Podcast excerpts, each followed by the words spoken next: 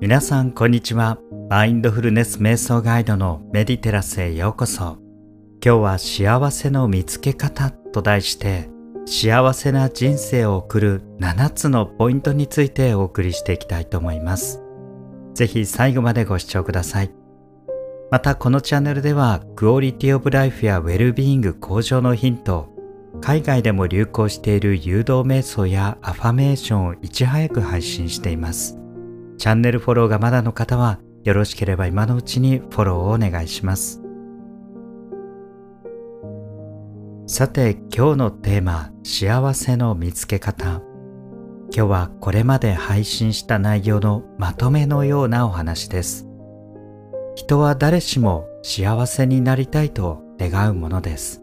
また幸せでいたい。今の幸せを壊したくない。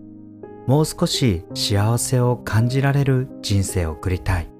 この幸せについてはいろんな願望を持っています。今日はそうしたすべての人に共通する幸せな人生の送り方、7つのポイントをご紹介したいと思います。まず前提としてですが、幸せの定義とは何でしょうか？それは先ほど言った通り、人それぞれです。ある意味人の数だけ幸せの定義というものがあります。善悪の判断を除くとすれば、自分が今安全でいられることが幸せ。人とつながっていることに幸せを感じる。生活に不自由をしないのが幸せ。人から認められる幸せ。いろんな幸せがあります。幸せの定義はこうでないといけないっていうのはありません。そう思ってしまうと逆にその時点で他人軸で幸せを考えてしまうので、そうではなくまず自分にとっての幸せを考えてみることが大事です。人がこれを持つと幸せになるって言ってたから自分もそれを求めてみるとか、これが幸せというものでそうしたものを持ってないあなたは不幸なんだとか、こうした他人の価値観を一旦振り払って、幸せの定義は人それぞれ、自分にとっての幸せがある。そうした自分軸の幸せの定義というものを見つけていただければと思います。それでは早速、幸せな人の習慣、考え方を7つご紹介したいと思います。まず一つ目は、幸せな人は自分が幸せなことを知っているということです。これは当たり前といえば当たり前ですが、とても大事なことです。幸せというものは私たちが感じる主観ですので、幸せな出来事があったとしても、私たちがそれを幸せと認識していなかったら、ある意味それは存在しないことになってしまいます。実は私たちは目の前の幸せに気づいていないことがほとんどではないでしょうか。見方を変えればとても幸せな出来事が私たちの何かメガネやフィルターがかかってその時むしゃくしゃしていたからとてもお礼を言えるような状態ではなかった。いつも何かに忙しいので毎日ある幸せに気づけていなかった。こんなことはたくさんあります。さらに極論を言えば、今例えば自分が、不幸感覚があったとしたら、その不幸比べをしたら、やはり上には上がいるものです。凄まじい人生を送っている方も現在ただいまたくさんいらっしゃいます。日本だけではなく世界中見渡してみれば比べたらキリがありません。人より幸せな人生を送ろうとしても、人より自分が不幸なのかと思っても、その人との比較では自分の幸不幸の感覚の大きさというものが本当の意味で把握できないものです。そのように周りと比べて求めればキリがないものですので、まず自分が今幸せである理由を見つけてみること。今あなたは幸せですよと言われて、その理由を3つ見つけてくださいと言われたら、何をあげるのか。身の回りにある小さなささやかな幸せでも発見していくことで、自分が幸せだという認識が生まれてきます。そして2つ目は、幸せな人は小さな幸せを見つけるのがうまいということです。先ほど申し上げた通り、いつも幸せな人は嫌なことよりも幸せなことを意識しています。繰り返しになりますが、幸不幸という感情は主観ですので、同じ出来事があったとしても、幸せと認識したら幸せになりますし、不幸だと認識したら不幸が生まれます。幸せな人はそのうちいつも幸せな方向に意識を向けて、そのように考えるようにしています。しかもそれがすごく小さいことでも同じです。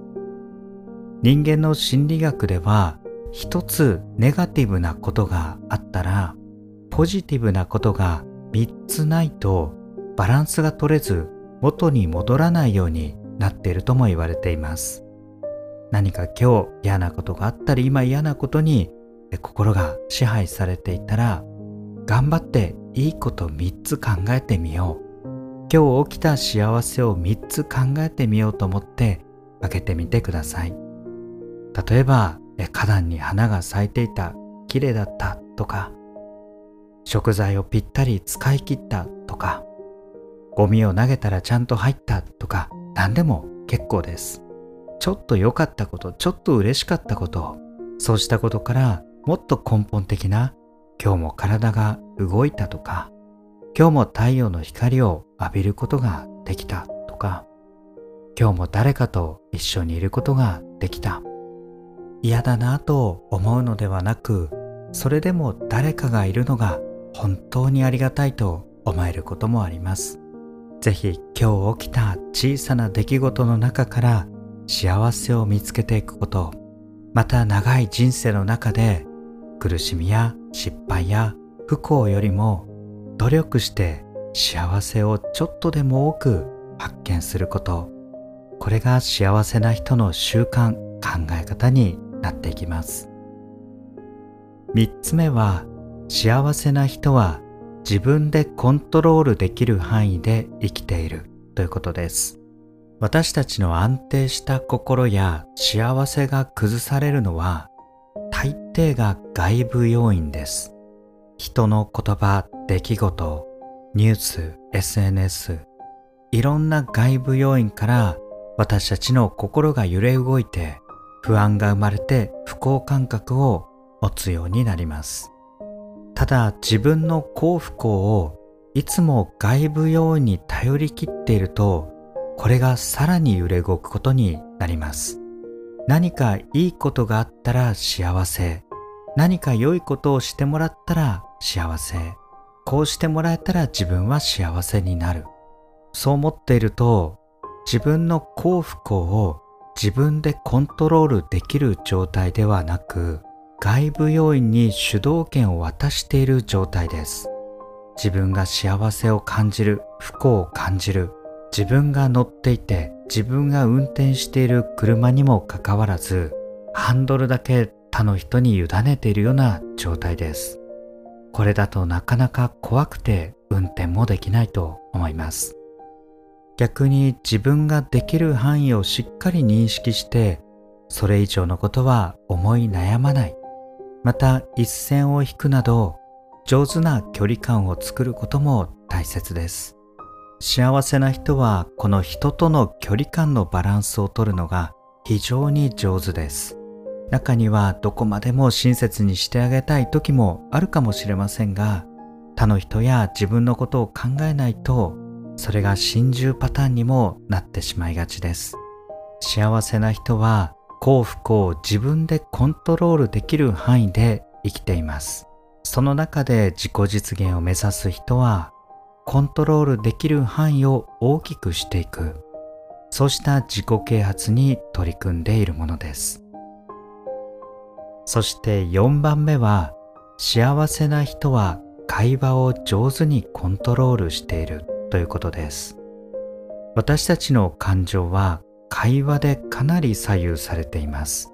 今日話した内容、今日聞いた内容、その時大きく反応していなくても、どこかに残っていたりします。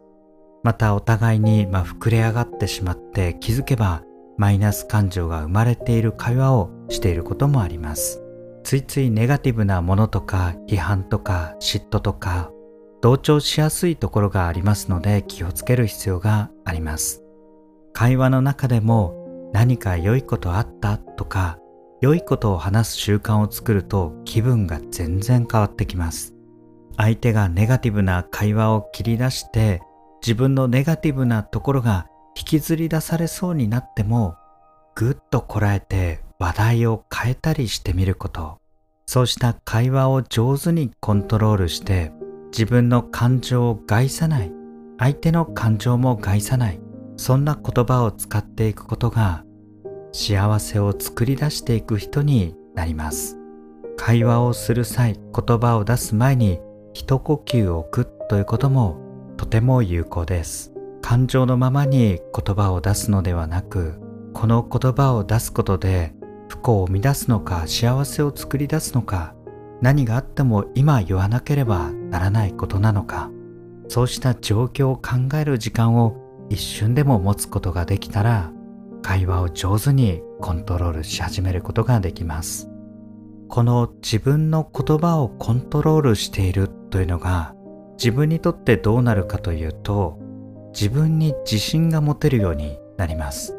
自分の精神状態や心理状態が不安定なのは、自分の中にある言葉がコントロールできないこと、それが感情がコントロールできないことと非常に大きな相関関係があります。感情があって言葉に変わっていきますので、その出口である言葉を制することができた、コントロールすることができたというのは、自分の感情も同じようにコントロールできるような自信につながります。そして自分の幸せな状態を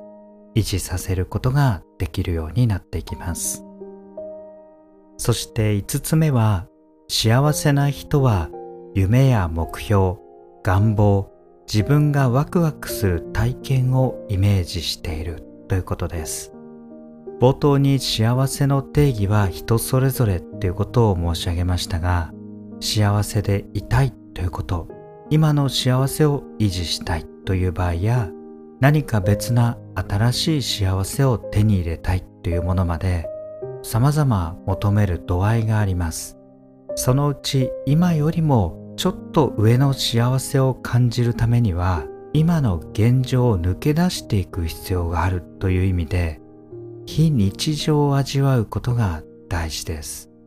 それは今までの自分の人生がこの方向に進んでいて、その角度で進んでいたところが、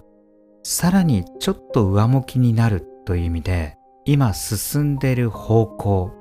ここからふわっと上に抜け出すような感覚、これが今以上の幸せを実感することになっていきます。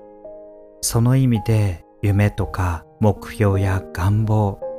自分がこうしたことをしたらワクワクするなっていう体験、これをいつもイメージして自分の向かっていく方向を今の角度からちょっと上に向けることが必要です。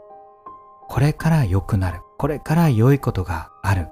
自分は良い方向に向かっていくと思うと、とてもポジティブになることができて、気持ちが変わっていきます。また何か新しい経験に対して心を開いていることも大切です。これからもっと良くなっていくとしたら、そこには新しい自分が待っていますし、自分の新しい1ページが開けていきます。その真っ白なページの中に、あなたの夢や目標、願望が色とりどりに描かれていきます。そうした新しいことに心を開くということもとても大切です。さらに6番目は、幸せな人は生活にリズムがあるということです。これは規則正しい生活を送っているとも言えますが、もう少し深い意味も入っています。これは生活に何らかの良い習慣やパターンがあることです。例えば運動したり、朝活したり、夜は有意義な何かをしたり、健康のために何かの工夫をしたり、いろいろなリズムがあります。幸せと言いますと、宝くじに当たるようなイメージで、今日何か大きな私にとって奇跡が起きて出来事が起きることが幸せだと思ってしまいがちですが、そうした大きな幸せを引き寄せる前にも、幸せになる人はこうした生活にリズムがあって良い習慣を作っていることが多くあります。ある意味でそうした人は自分の時間をコントロールしているということでもあります。人生は思っているよりも短いものです。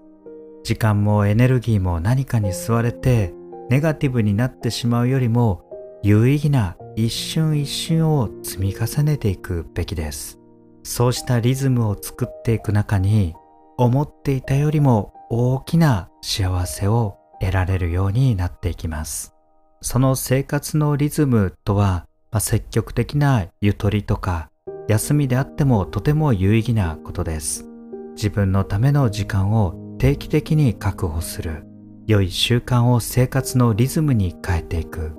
以上が6番目のポイントです。そして最後の7番目は、幸せな人は信頼関係を作るのがうまいということです。心理学ではこの信頼関係のことをラポールと言います。もともとはフランス語ですが、心と心が通い合っている状態のことを指します。人と人がいて信頼関係が生まれるのは、心と心が通い合っている状態です。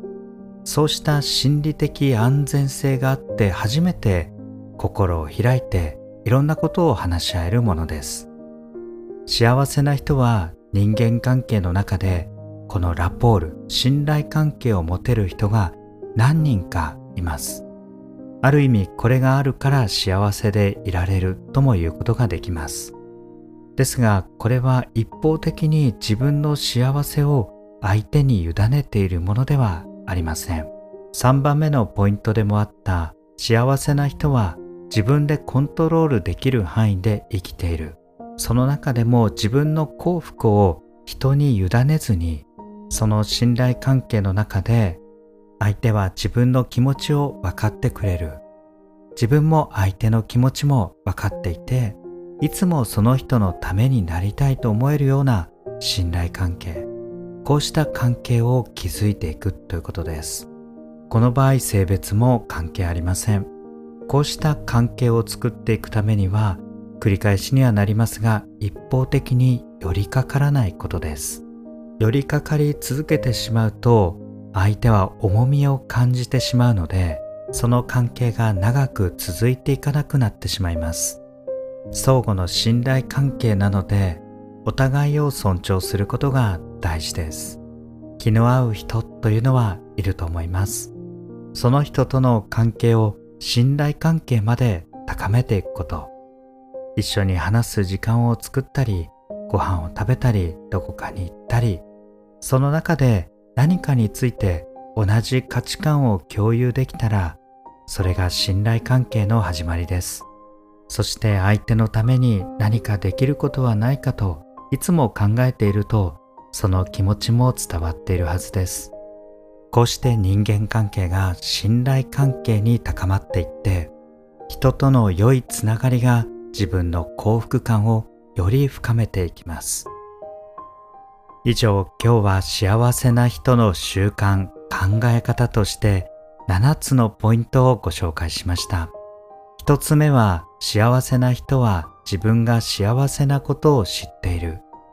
2つ目は、幸せな人は小さな幸せを見つけるのがうまいということ。3つ目は、幸せな人は自分でコントロールできる範囲で生きているということ。4つ目は、幸せな人は会話を上手にコントロールしていること。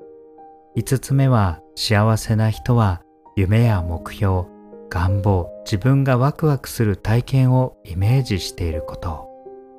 6つ目は、幸せな人は生活にリズムがある。そして最後の7番目は、幸せな人は信頼関係を作るのがうまいということです。ぜひ以上の共通点をできるところから取り入れ実践し、